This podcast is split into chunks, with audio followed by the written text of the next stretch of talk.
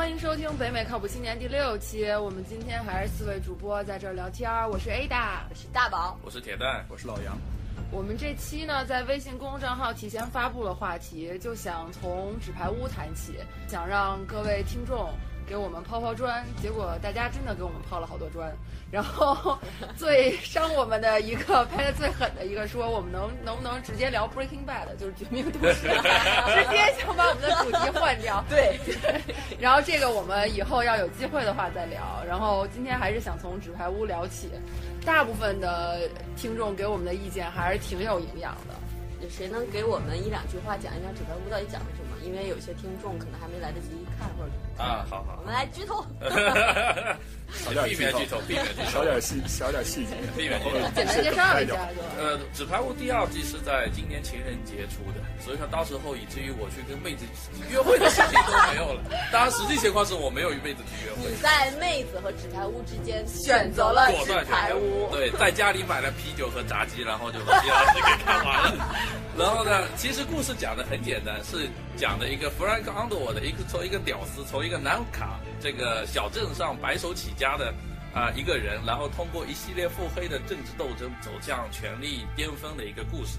当然是这个剧呢，主要反映他在啊白宫时候的一系列故事。然后呢，通过他这个这个塑造的这个形象，然后呢，讲述了美国就是这当现在的政界，美国政界跟媒体、跟商界以及还有一些这个国际政治斗争的一些小故事，当然也包括中国。就是说，这是一个青春励志剧。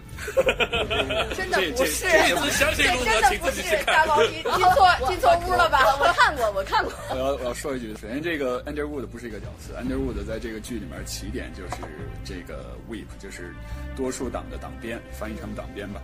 然后它的终点我就不告诉你们了。然后这个呃，整个这一个剧是一个很上层的一个斗争。很好的一点是，它是讲这种美国上层的政治斗争。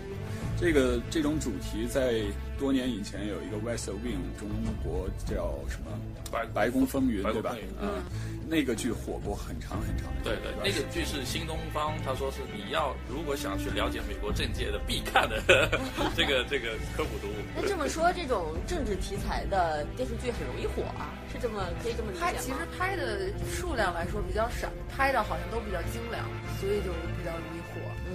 嗯。那这这是其中一个火的原因，还有对你们觉得在美为什么这个剧在美国也这么火？因为它是在 President Day 那天，就是相当于大部分的人都在放假那天，然后他发，而且是总统日嘛，所以就感觉很应景，又是长周末，然后大家可以在家看。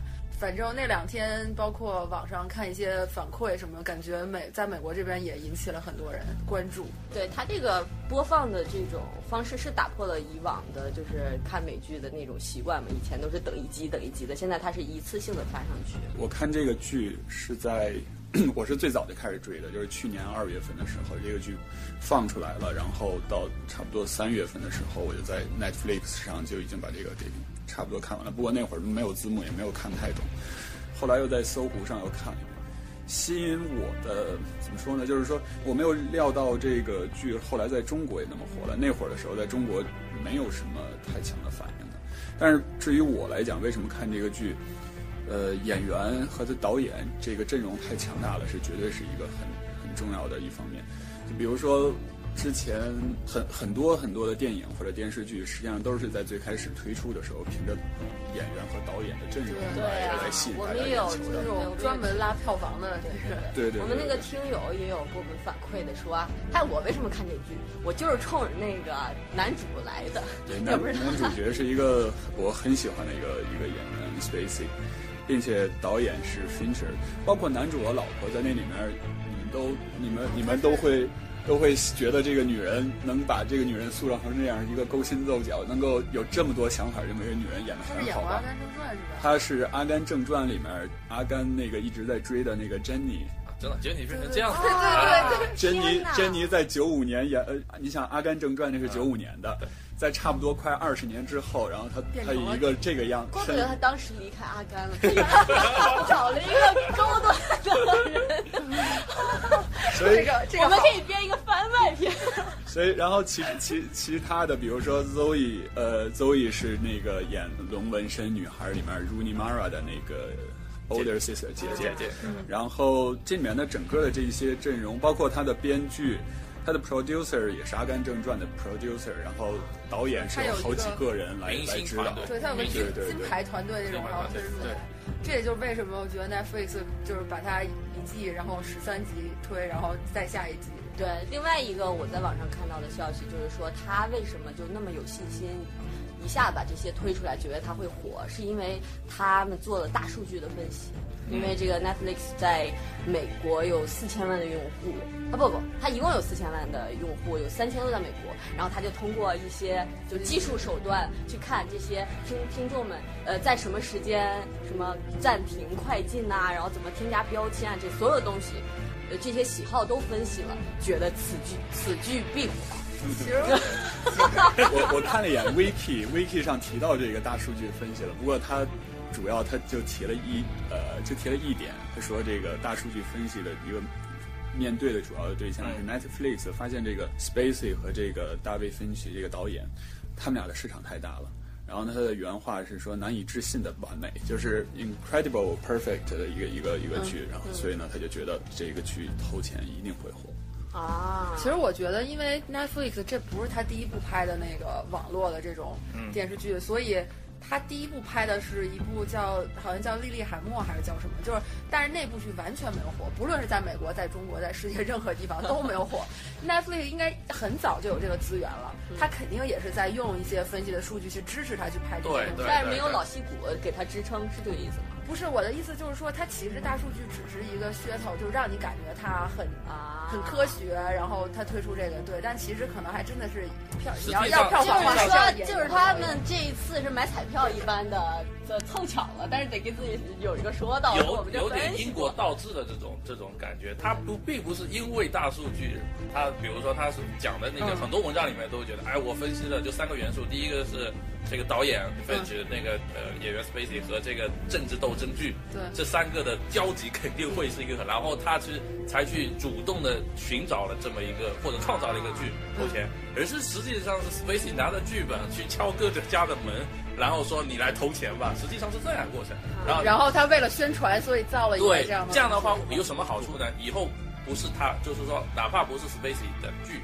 他用这种方式的时候，哎，我已经成功过了，可能他以后做哦他以后自己以后做的事情的时候，他可能比较好找投资，如果有这样的一个一个东西的话，是吧？哇塞，够有心计的呀！这剧里剧外都是心计啊。其实其实有一点我还想说的是，这个他到他到中国为什么会火？继续我刚才没说完的，跟中国的这些剧比的话，可能就是人物更复杂，你们都可以肯定感受得到这一点。Fincher 曾经在一个采访里面，我看到他说过一句话，他他那会儿是他接这个剧的时候，他刚刚拍完那个叫做《本杰明巴顿》，啊是啊 Curious Case of 本杰明巴顿，是是你齐什么我忘了那个中文叫什么。反正就返老还童那个对对对。然后呢，他拍完那个之后，他看到了这个剧本，然后他就决心开始拍这个。然后他采访他为什么要决心拍这个的时候，然后他就说，在最近十年以来，这个对于人物刻画、对于人物的表现，出现最好的地方都是出现在电视剧里面，不是出现在电影里面，因为电影的时间是有限的，对吧？对所以呢，他就下决心，那么我要拍一个电视剧，这样的话能够让拍出来的这个人物能够有最最好的一个性格上的一个表现。对所以的结果很很好，你们看到这个说每一个人物都是非常非常复杂的。对所以这一点的话是是和以前在中国你们看到的剧是完全不一样的。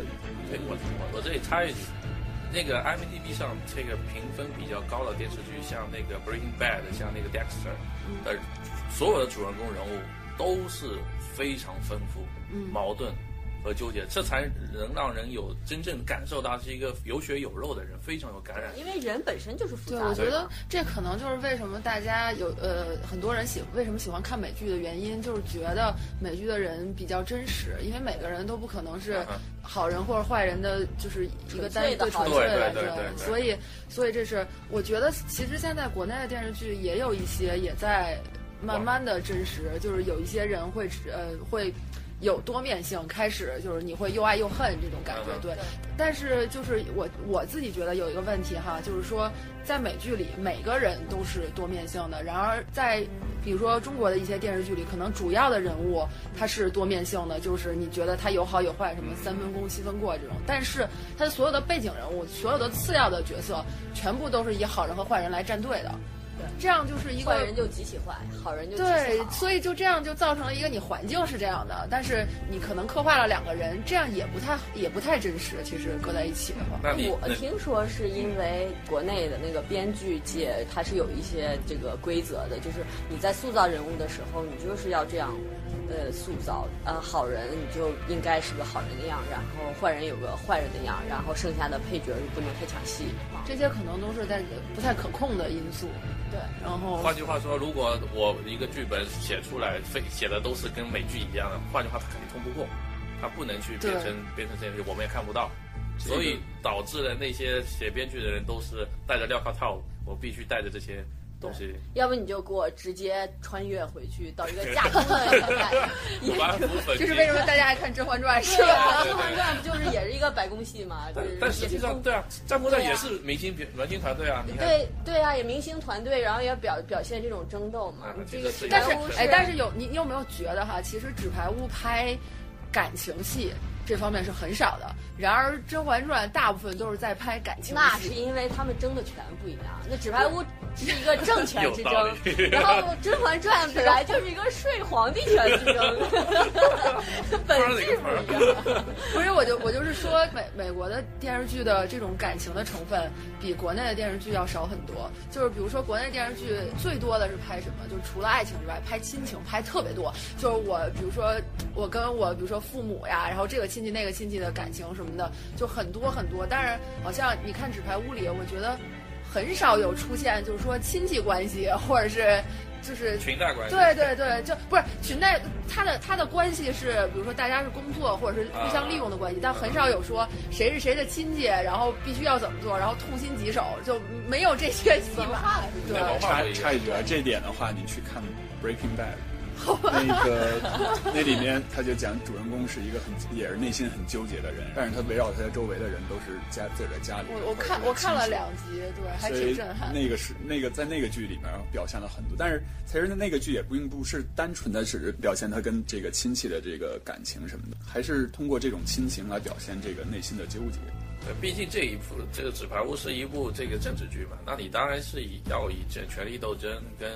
其他的这个就政界跟其他的各个像媒体啊、商界啊等等，这个反正甭管从什么角度，你都得就是呃踏住那个观众心里那个嗨点，你知道吧？你你看这戏应该还是挺投入的，对吧？啊。然后你有没有想喜特别喜欢这里的谁，或者想成为这里的谁啊？我啊，我就喜欢那 Peter。为什么呀？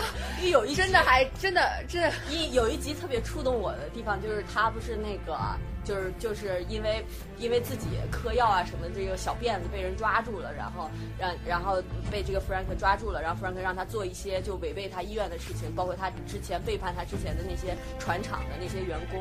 去就是伤害他们的利益，然后的时候，他有一个场景，就是在开着电脑，然后看着网上那些言论，想要为自己解释的时候，然后。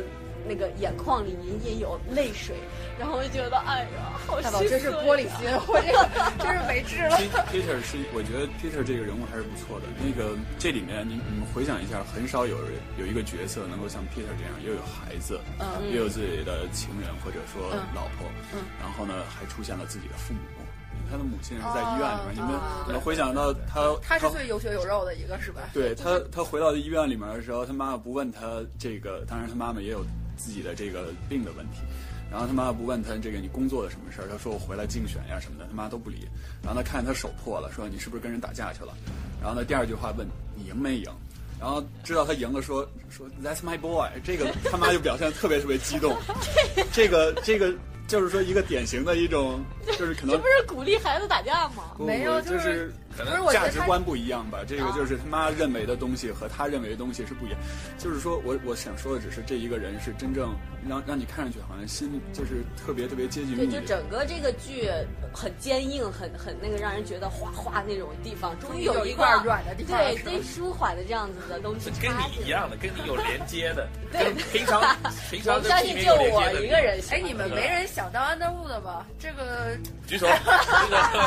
铁蛋想当，铁蛋说一下啊。其实 Underwood 队友呃，就是说其他的政治手段什么，可能这个真的太厉害了。第一个，就我非常喜喜欢他说话的方式，就是非常文雅。嗯。然后呢，就你用去，哪怕是要去，比如说说服别人、去威胁别人的时候，还是那一套说辞，让你感受到，哎，这个这个这个讲话方式或者跟跟我讲话方式不太一样。是需要学习的地方。你是崇拜的眼光有一点，有一点，有一点。现在哈，哎，你想要有一天成为这样的人，那不行，那不行。不是我，我其实很被被震惊的一点就是，我觉得他们呃百分之九十九的时间吧，都是特别冷静的。我其实非常佩服这一点，就是说你怎么能够保证你自己的人生百分之九十九都是清醒冷静，而且可以迅速做出决定的？这个这不现实啊。但实际上，最最让我感受到他他最真实的一行，反而是他已经失去控制的地方。生空虚的时候，哪些时候呢？你发现那个 Fred Underwood 他生气的时候，他摔东西，摔特别厉害。对对。摔东西，然后每天在下面画画。然后他老婆有一个我捡东西。发泄的，他得有个发泄的出口吧，要不然这岂不就是一个完人？但是就这一点也非常的可怕，就是你可以让你的情绪完全控制在一定程度，然后再一股脑的把它发泄出去，再冷静下来，就是人对自己的那个情绪的控制达到令人发指的一种程度。还包括他和他老婆之间的关系。对，我说意思说他是他不断的重复，就是说我是从一个南卡白手起家，家里面什么都没有的人，所以呢，他必须用他这种方式控制他的情绪，达到他的目的。嗯，就是说。是谁教会了他这样？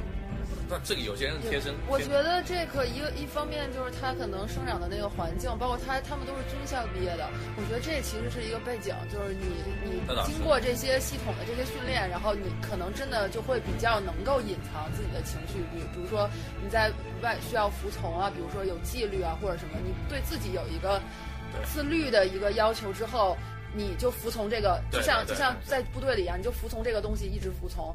我觉得这也是他为什么最后能够成长成这个性格的一个。但实际上，他最终真正吸引我的地方，反而不是他去把人家斗赢的时候。嗯。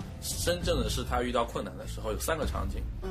呃，第一个场景是他老婆离开他了。嗯。然后呢，那个 Peter Ross 那个这个这个竞选失败了。失败。然后呢，他觉得最后两个棋子，这个就就远离远离他了。他说，哪怕你们都离开我，我都要自己独自人独自战斗。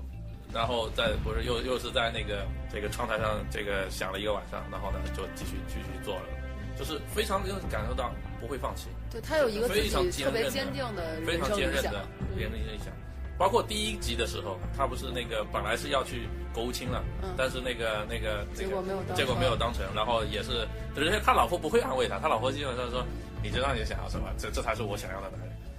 这个铁蛋说这个，我就是很多听友也说，就一直在讨论他跟他老婆之间这个关系。他跟他老婆这个关系，我们可以说是一个政治婚姻吧，就是相当于说是互惠互利和利益的相所以，可能比较俗套的一个话题就是说，他们俩到底是不是真爱？是真爱呀。就是你你 你要怎么定义真爱？你可以原谅对方做任何做错任何呃，不是，这不是原谅的问题，只是他们俩是配合的问题。就是说，你不仅可以配合，你还深深刻的了解对方心里是怎么想的，达到一个心神交流的程度。我觉得这就是你要在这个世界上找到另外一半的那个那个最终目标，找到一个完美。换句话说，如果这两个人的成成功造诣不是在政治手段上，他们是最追求艺术，我们就非常好理解了。他说，一个是画家，一个音乐家，或者是两个都画家，那就能在一个白这个白画卷上画出他们非常美妙的。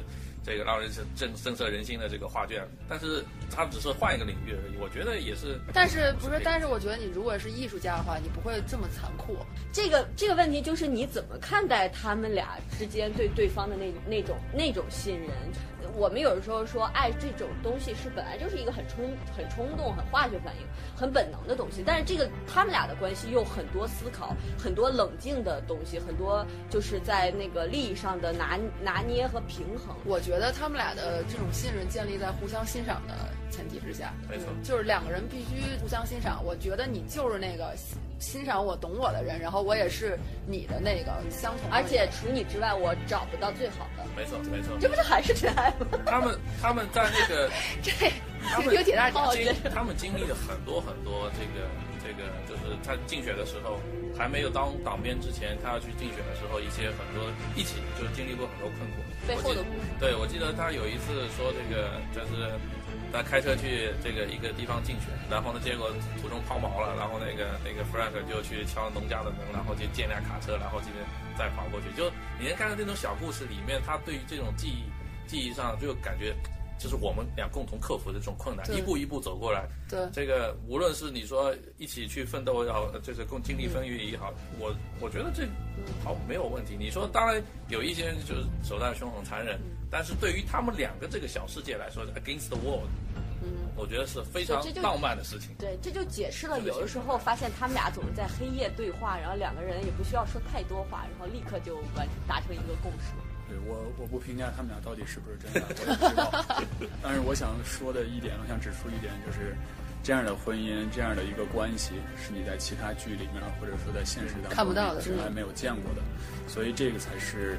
为什么能够引起了大家好多好多思考的一个原因？嗯，也是吸引大家的一个对对，给你展示了一个你之前从来没有见过、从来没有，或者说只存在于理想当中，或者呢，它只是某一部分存在存在于理想当中的一个婚姻或者一个关系。所以我就觉得它这个剧在这一点上是很新奇、很很能引起别人注意。老杨有没有什么特别喜欢的人物？我对于这里面的人物，我还我还好好想过这个问题。按照这个，按照这个人名一个一个捋下来，我觉得上面人都太复杂，或者说太，呃，就是说在一个圈子里。回这就回到你刚才讨论的问题，说每一个人性实际上现实当中确实都是很复杂的，而且尤其是一个电视剧来讲的话，那么他就更要把这个人物塑造的很复杂，才能吸引出你的注意。嗯，这里面的人我还是想找一些单纯的喜欢吧，或者说他们上。上包括 Peter 这样人，你们想想有一个细节，你们不觉得这帮人都不休息吗？晚上，每天晚上，包括包括他的那个，包括 Underwood 的幕僚长 Dog，然后呢，从总统的那个 Linda，然后包括国务卿，然后呃还有包括那个他们那些秘书都说你一个人要干几个人的活儿，然后不能睡觉什么。然后呢，每一个人还要就是第二天早上起来就要很早的要开要去开会，精神这种生活我完全没办法想象安在我自己的身上。我以前是那种中午不睡，下午崩溃的那种，现在好不容易改过来了这一点，所以你让我晚上再不睡，那我就疯掉了。呃，我不睡不睡就习惯。得有一件特别刺激你分泌那个肾上腺素的事儿，肾上腺素不能老分泌，你就睡不着了。不是让老杨讲说。我我我喜欢的一个人是那个叫 Lucas 的那个人，就是追 Zoe 的那个人。你们想想，他就是他最开始就是一个 Zoe 的上级，然后呢，其实没有什么太多的关，没有什么太多的戏份在里面。然后后来终于到了第七集、第八集，反正中间某一个什么地方的时候，然后他有一天。喝多了，然后呢？但实际上他他就是为了鼓起勇气嘛，然后呢去，正好正好在邹毅进这个家门的时候，然后呢，他好像装作一个偶遇的一个一个情景，然后呢跟邹毅要要说几句话，然后还被 Underwood 在老远的地方给看见了，在那种情况下，他好像就是。刻意的要表现出来，一切都是漫不经心，一切都特别偶造制制造出来的偶然，但实际上就是自己的勇气都已经用光了那种感觉。你找你找到了一个跟自己一样的原型吗？还是怎么样？不 是这一段，我觉得比我那段更玻璃心，好吗？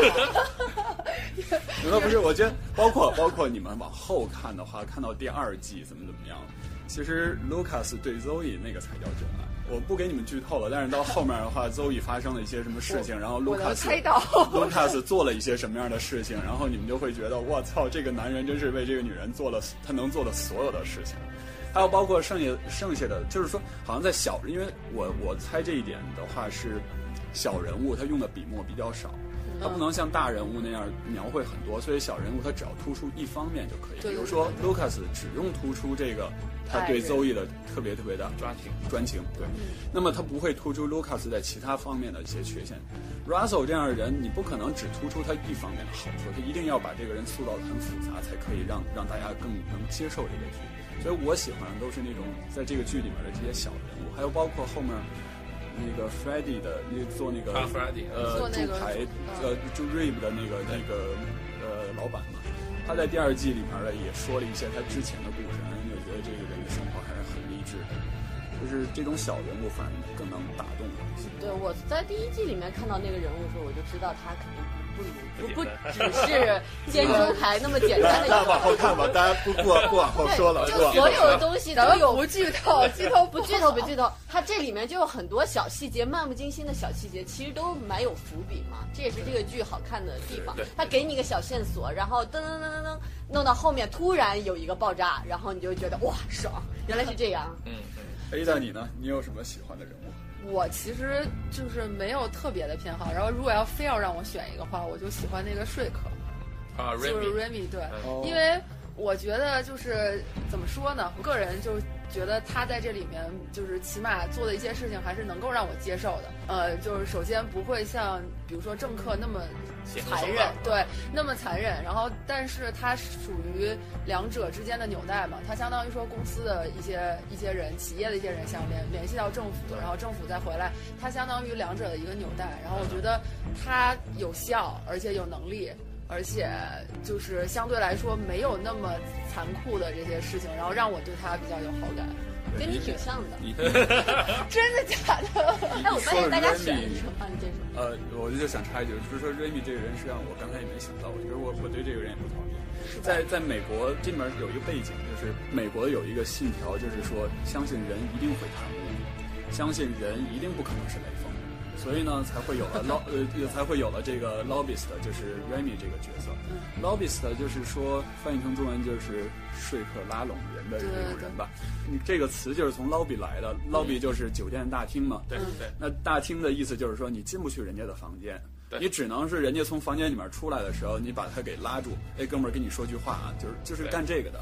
所以呢，这样的人呢，呃，在美基本上好像在美国有，在别的国家就是至少在我熟悉的其他的国家就没有什么，嗯就没有这样的职业。专职对对干这个对对对对。其实中国是古代是不是有啊？你像养那么多门客，是不是有有这样的作用啊？那可能不太一样，可能不太一样。他这个说客更多感觉上是公司的 PR，就是就是公关是吧对公关不光光是跟媒体的，是跟政界的。但是 Remy 这里面有一个东西，对，这这里面有一个东地方是值得注意。Remy 跟给 Frank 做了八年的 staff，对，他的所有的在白宫的影响力都是通过 Frank 去做，他所以说 dirty dirty work Frank 做了，就是说为什么 Remy 有那么光辉的形象，是因为 Frank 把该做的坏事得做。不不不，我我不觉得是这样的。我要替我的真 Remy 不是说一句话我觉得，我觉得，我觉得是这样的，这是人生选择的问题。他其实可以选择跟 Frank 一样进去去做那个政治的这些事情，因为他既然是他的学徒嘛，他肯定是有机会去进入这个政界的，但他没有选择，他反而选择了一个就是我不需要手那么脏的一个活儿。然后就是作为中间的一个一个联系，比如说你你可，我觉得可能公司也好，就是说我我比如说我要利益什么的，我可能不需要像政客那样，我把表面上把所有的东西都弄得哎，就是我都是为大家服务，其实其实是是有他自己的目的，他没有他没有去选择做那样的人，而选择做说客，这也是我喜欢他的一个。lobbyist 这个人，这种这个职业在美国就不是一个脏活，就不是一个像政客那样子让你看，让你觉得就是说这个人肯定背后有很多很多对对对藏着的东西。lobbyist 是一个很 open 的一个一个，就像我刚才说的，他美国人相信人一定是要贪污的，所以呢，他说，那你要是你你要是背地里贪污是很很糟糕，那我就索性就把这个东西公开。所有人都可以参加这个游说，你不管是以前最开始 lobbyist 出现的时候，只是游说国会，然后接下来游说政府，到差不多克林顿那会儿的时候，他这个 lobbyist 可以去游说任何这个非盈利机构，就是 non-profit organization，、包括比如说什么奥斯卡奖、艾美奖这些都有一些得得奖的关是吧，但是你就很这些人能力很强的。你我上次是谁？一个一个学校康健的人跟我讲说，这个 PWC 是给这个奥斯卡来来监票的，然后安永是给这个金球奖监票的。但是在这个得票数出来之前，这个 lobbyist 是全都知道这个结果。就是他们可以去游说放这个奖给谁，他们他们其实有很大很大的能力来去做这件事，所以也就有坊间有很多传闻说这些奖都是被安排好的，这是很有可能就是因为 lobbyist 这些人存在，但实际上是有游说法来限制他们的。他们可以干什么，他们不能干什么。你们从这个就是我刚才说的，他们只能公开的去游说。他们每个 Remy 在在那里面的行程是可以被被他们给查到的。这你在第二集的时候，Remy 出现问题的时候有这个。不要不要剧透。Sorry。然后，但是但是我就说 Remy 这个人肯定，这个我喜欢他的原因也是因为他真不像那些政客似的，让你觉得在他身上就充满了肮脏的地方。我我想说的，我们从更大的角度来讲，Remy 存在是他是夹在金主和政界的两个中间的，对对对对，是需要两个之间需要沟通、需要联系。比如 Frank 一直在强调的是什么呢？他对于这个权力和金钱的理解，他说就是剧里中出现啊，只有 Raymond Tusk 那个有四百亿。